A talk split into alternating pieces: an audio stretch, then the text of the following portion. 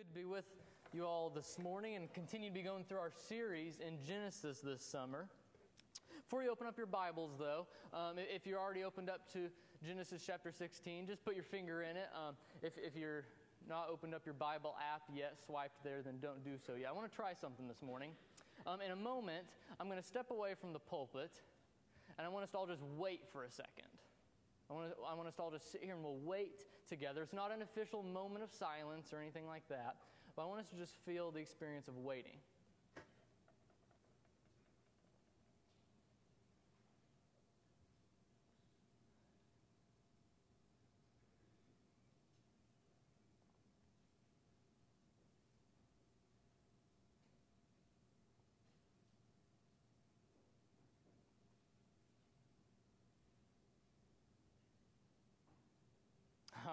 All right, everybody come up, take a breath. I know that was different, wasn't it? It was a little bit odd. I got to be honest, I wasn't sure how it was going to go this morning. And so it's your turn to be honest with me. 5 seconds in, who is reaching for their phone already? All right? We don't have any reason to wait anymore. We're out of step with waiting in our culture. You could point to different companies, just one-word companies. Here we go. Say Amazon, right? What would we ever do without Prime in our life?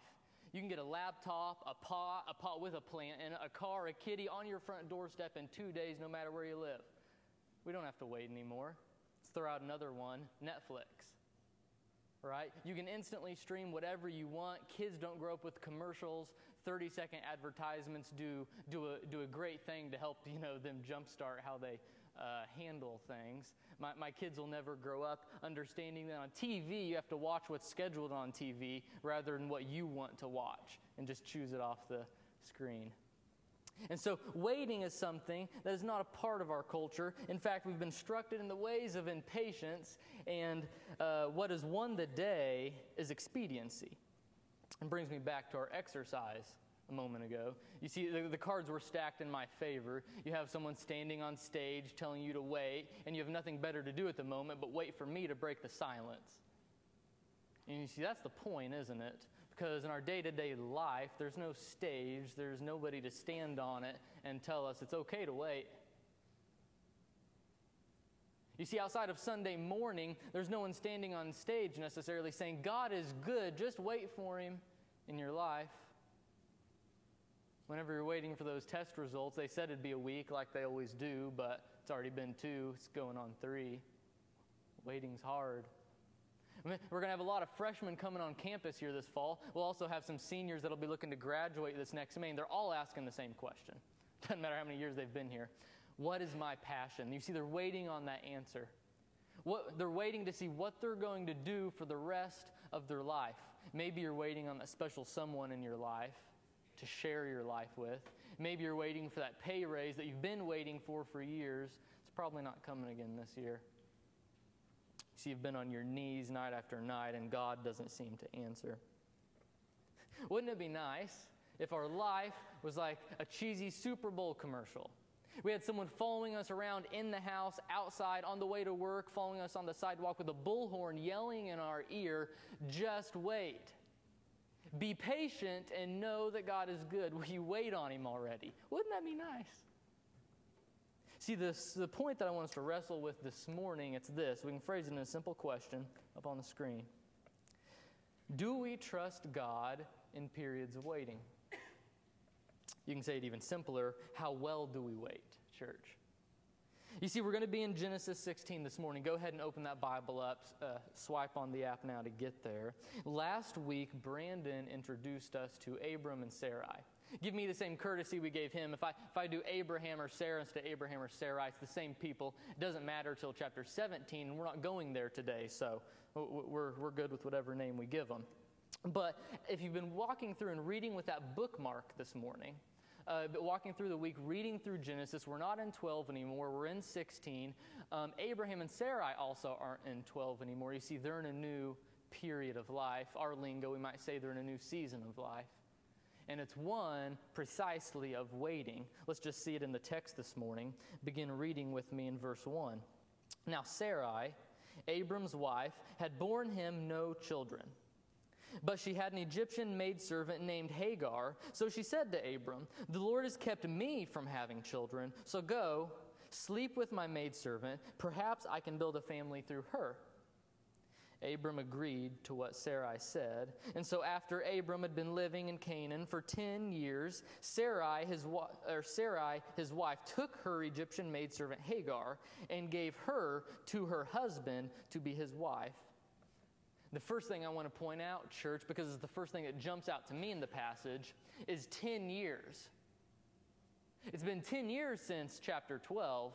10 years since the promises were given to Abraham, right? That his seed, out of him would come a great nation. His life would be a blessing to all the nations over all the earth. 10 years since Abram and Sarai had moved out of Haran.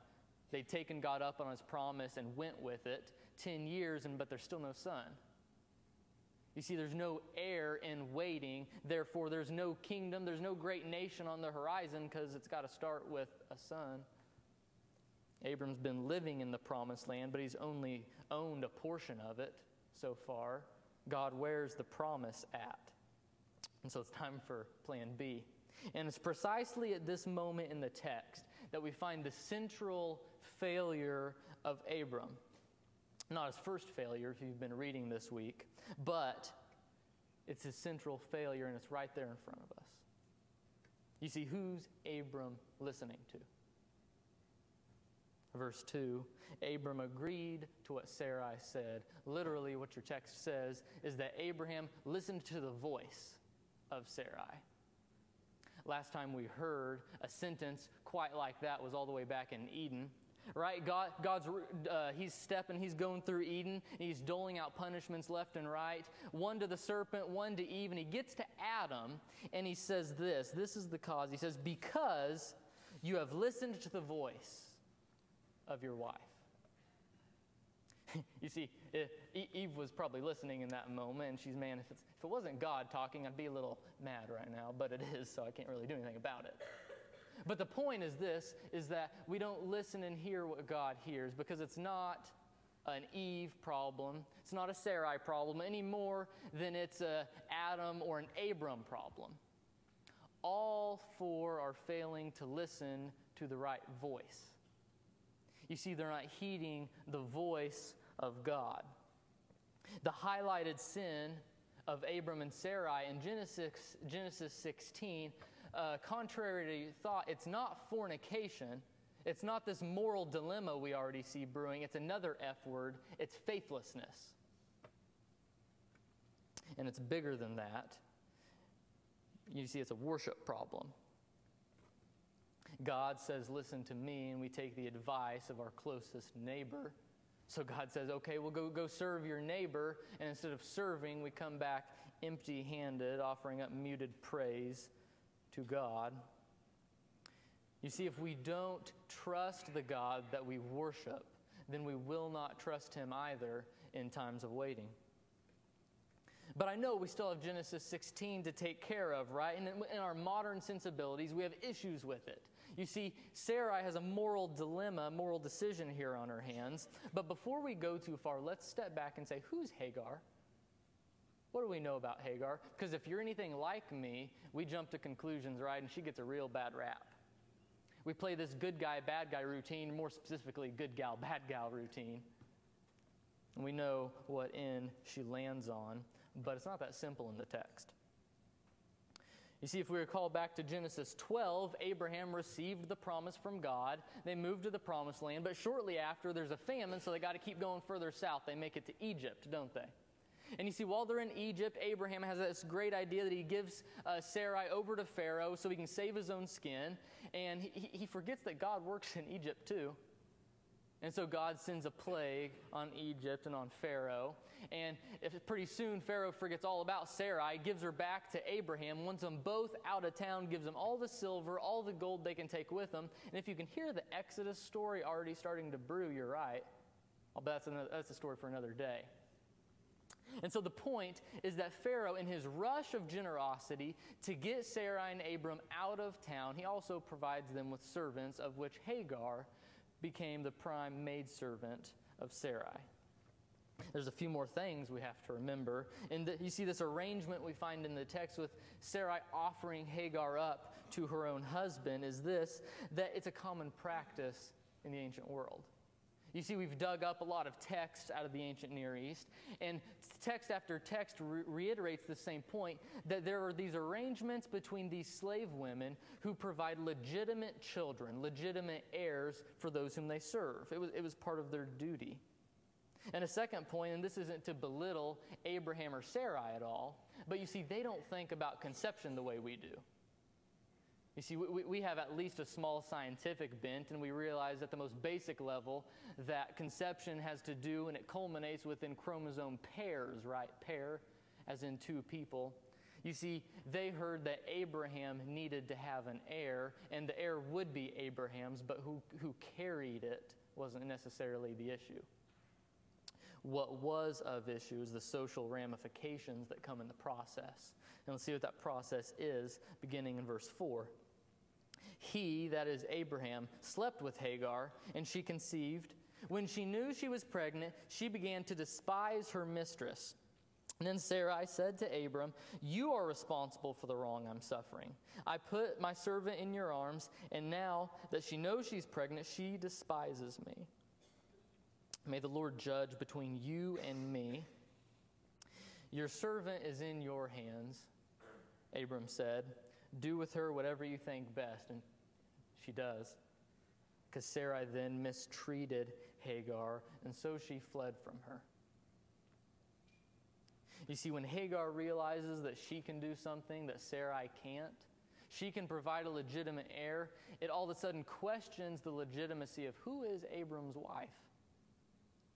You see, when Hagar can do something Sarai can't, she dangles it over her head. And church, as a side note, how many times do we do that same sort of thing? You see, we treat our relationship like rungs on a ladder. As long as there's more people down there than there are above us, then we're doing all right. But the most basic meaning in verse 4, whenever Hagar says that she despised Sarai, it literally means this, that Sarai looked small in Hagar's eyes.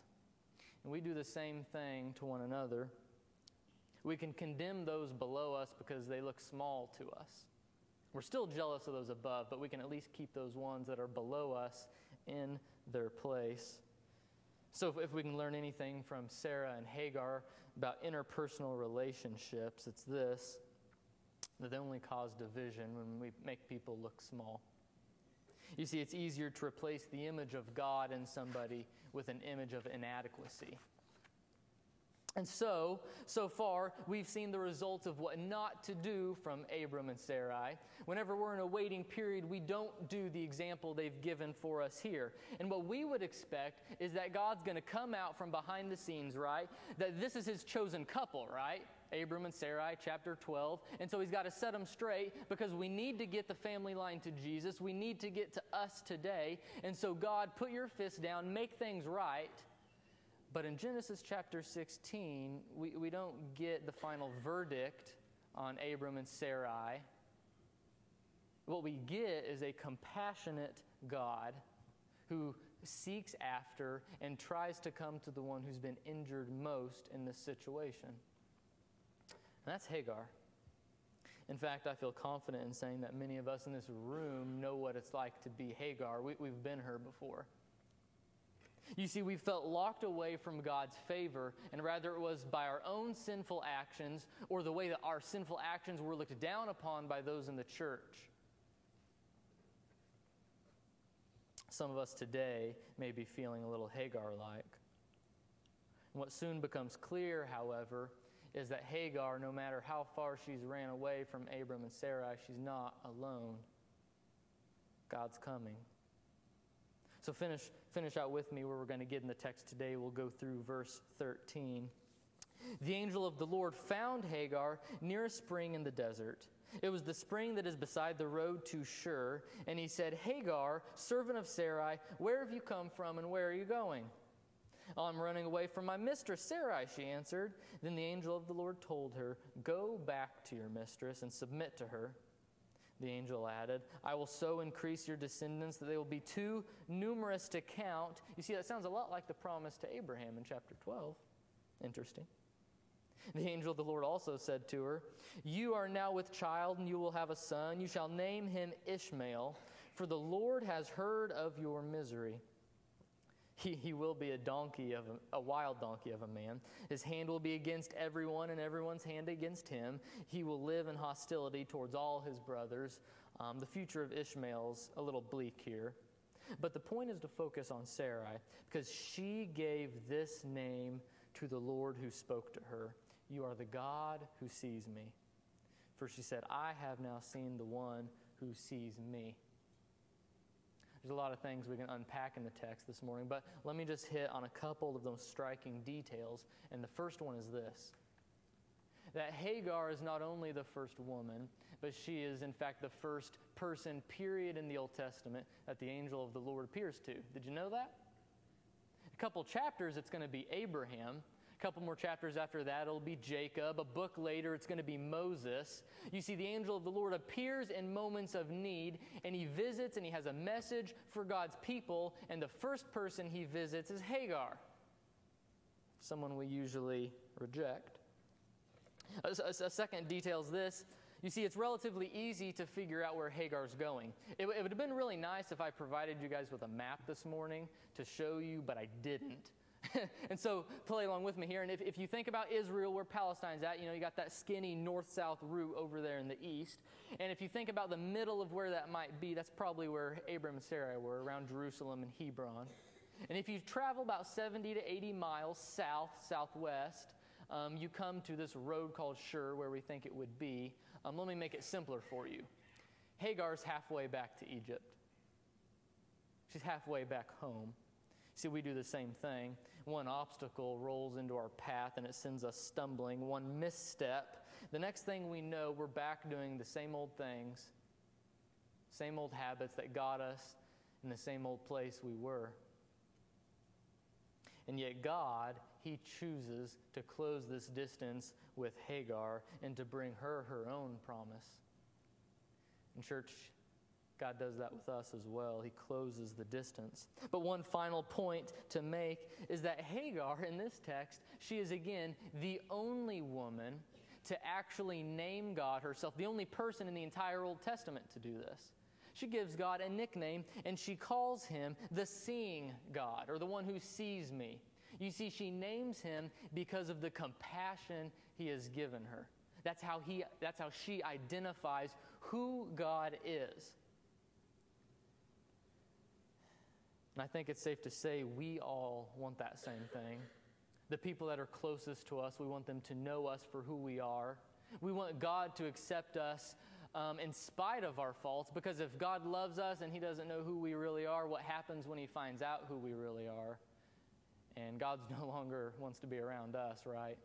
You see, we want a God who sees us and knows us completely, and yet still chooses to pursue us into the desert. We all want to be understood. My daughter, Elise, she's about 5.5 years old now. She's going through a lot of changes. She's getting some new hormones, and I'm going through a lot of changes with her. And we're figuring each other out. There's tension at times. There's times I feel kind of outside of her bubble. I can't really interact with her every now and then. I've tried to talk to my wife about it. You see, I grew up with a brother. My wife's one of a couple sisters, and she said, try just listening to her. And I said, but what if she's doing something wrong? She said, just listen to her. Well, what if it's a disciplinary issue, right? Us dads are really good at that. We can handle discipline well. My wife said, how about you try listening to her? And so I did. And I sit there and I listen. And she mischaracterizes the event sometimes. She mischaracterizes me or Ariel. She rambles on and sometimes doesn't make sense. But she sees me seeing her, and she can listen to me listening intently to her, and it makes all the difference.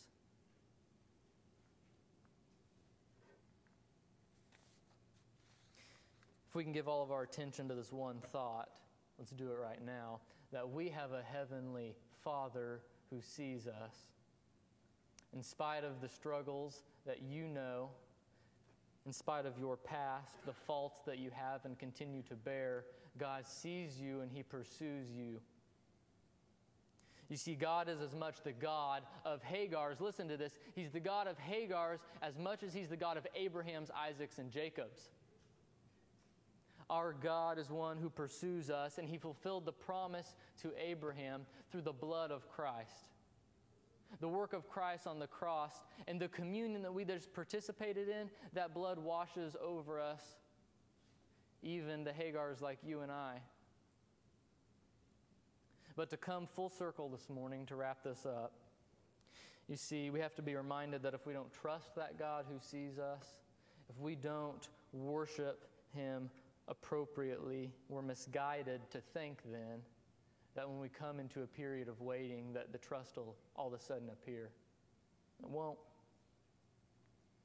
You see, every Hagar will eventually become a Sarai. Because when you bend your knees in prayer night after night and the answers aren't coming, when it seems like God is seeing other people, he's doing things other places in other people's life but not your own, all of a sudden yourself as Hagar, one pursued by God, you'll see yourself as a Sarai, and all of a sudden you're waiting. You may be waiting 10 years, and the question is, how do we wait?